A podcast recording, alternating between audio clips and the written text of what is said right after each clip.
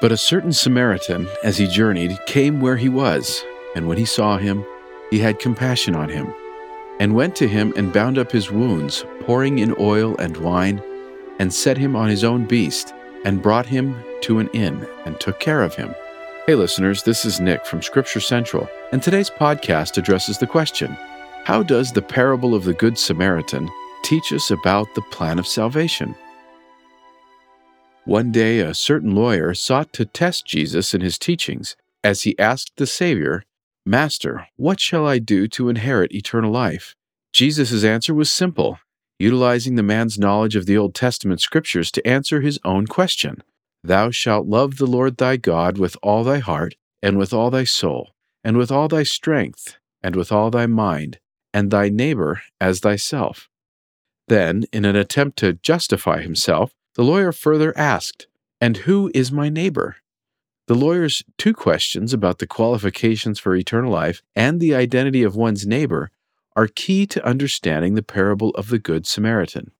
Actually answering both of these two questions, Jesus then offered his most famous parable, involving a man who, while journeying from Jerusalem down to Jericho, fell among robbers and was left for dead. After a priest and a Levite passed by him without giving any aid, a certain Samaritan came along, poured on oil and wine, and bound up the man's wounds, took him to an inn, and then generously offered to reward the host for his care and lodging. After finishing the story, Jesus asked the lawyer which of these characters was a neighbor to the injured traveler. The lawyer replied, "He that shewed mercy on him," meaning the Samaritan. John and Jeannie Welch have suggested that in addition to identifying the ideal qualities of a true neighbor, in answer to the man's second question, this detailed parable gives a summary of the plan of salvation, from the wounded man's beginning in a holy place to the promise of reward to the innkeeper upon the rescuer's coming again. Early Christian interpretations of this parable likewise see in this parable a microcosm of the history of the human family and the promised blessings given to the faithful through the healing powers of Jesus Christ and his atonement. Thus, the writings of early church fathers such as Origen, Clement of Alexandria, and Irenaeus can offer many important insights to modern Christian audiences. First, the certain man who traveled from Jerusalem to Jericho was understood as representing Adam. In addition to referring to Adam himself, the word Adam in Hebrew can also mean man or humankind. So the traveler can be seen as a dual representation of both Adam and humankind in general, as all of us at some point or another will find ourselves spiritually wounded and vulnerable. We all have come down as Adams and Eves, subject to the changes of mortality, write the Welches. It is also noteworthy that the man went down from Jerusalem to Jericho. Such a shift from an elevated place of glory, Jerusalem, to the lowest city on earth, Jericho, is a fitting analogy for the fall of Adam and Eve. Concerning the similar descent that we all take into mortality, John Welch observes, "The language in Luke ten implies that the man goes down intentionally, through his own volition, knowing the risks involved in the journey. In the tale, no one forces the man to go down to Jericho, and for whatever reason, the person apparently feels that the journey is worth the obvious risks of such travel, which were well known to all people in Jesus' day. The potential risk of the journey was made a reality when the man fell among thieves, which stripped him of his raiment, and wounded him, and departed, leaving him half dead. Just as Adam and Eve could not redeem themselves after their fall, so too was this man in a wounded and fallen state, unable to heal himself or progress on his journey without aid. He was therefore in dire need of a savior. As for the thieves, actually bandits, that attacked the man, they can be readily associated with the devil, his forces, evil spirits, or false teachers. And in that sense, we all face various types of damaging thieves in our mortal journey. While it might seem like the priest and Levite should have rescued the man from the ravages of these highway robbers, they nevertheless failed to do so.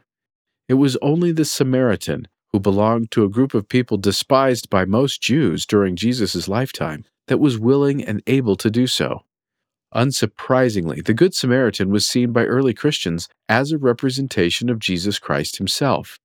Although despised by many of his own people, he is the only one truly capable of rescuing humankind from its fallen condition. According to the Book of Mormon, Jesus offered an atonement for the sins of the world because of his bowels of mercy being filled with compassion towards the children of men. As for the Good Samaritan, the Greek word literally says that the Samaritan's bowels were moved with deep inner sympathy. This word is used in the New Testament only when authors wish to describe God's divine emotions of mercy. As part of his ministering to the fallen traveler, the Samaritan poured oil and wine into the traveler's wounds. This likely refers to olive oil, which was used in the holy anointing of kings and priests, and also correlates to the reception of the Holy Ghost. The wine may represent the blood of Christ, washing away sin and purifying the soul, bringing healing peace. Finally, the Samaritan took the wounded man to an inn, where he could receive additional care. Early Christians saw this final act of love as Christ bringing the wounded soul to the Holy Church, where his disciples, including the innkeeper or head of the church, could further watch over and care for the individual. As the Samaritan left the next day, he promised to come back and pay the innkeeper again, employing a somewhat unique word in the New Testament that is found only here and in Luke chapter nineteen, verse fifteen, referring to the time when the Lord would return to judge the people. Likewise, someday in the near future, Christ will again return to the world and judge how well his followers have attended to one another's physical and spiritual needs, and will reward them accordingly. Although seemingly simple on the surface, the parable of the Good Samaritan brilliantly answers both of the lawyer's two questions with multiple layers of meaning. Christ shows that obtaining eternal life isn't just about fostering a subjective feeling of goodwill toward God, nor is it simply a matter of helping injured travelers in dire circumstances. Rather, it is about filling our mortal lives with true, neighborly, Christ-like charity as framed in the broader perspective of the plan of salvation.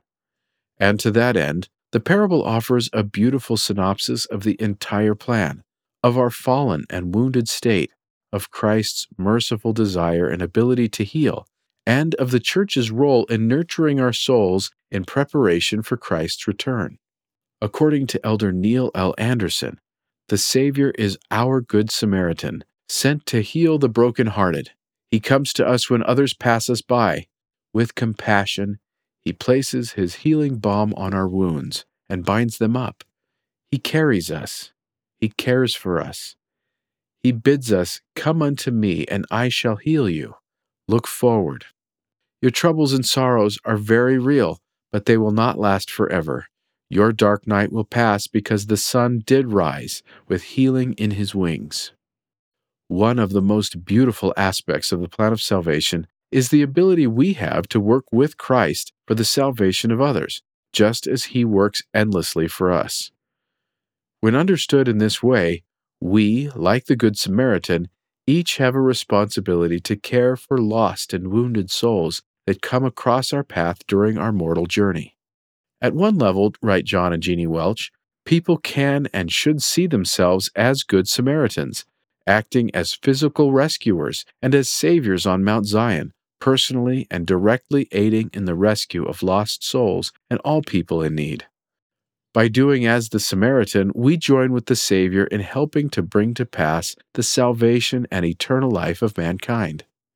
Just as we may be Good Samaritans for others, disciples will also want to think of themselves as innkeepers who have been commissioned by Jesus Christ to minister to those in need and to facilitate institutionally the long-term spiritual recovery of life's injured travelers.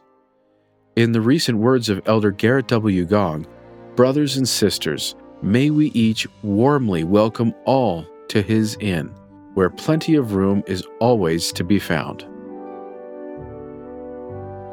Thank you for listening to this presentation from Scripture Central. For more information, please visit scripture central dot org.